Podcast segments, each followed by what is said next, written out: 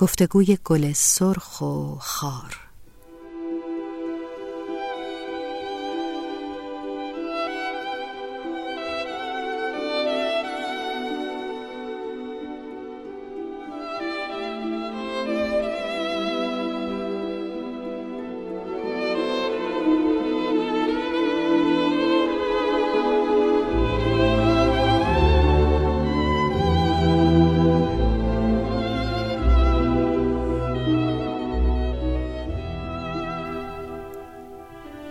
بوتخاری کنار گل سرخی رویده بود.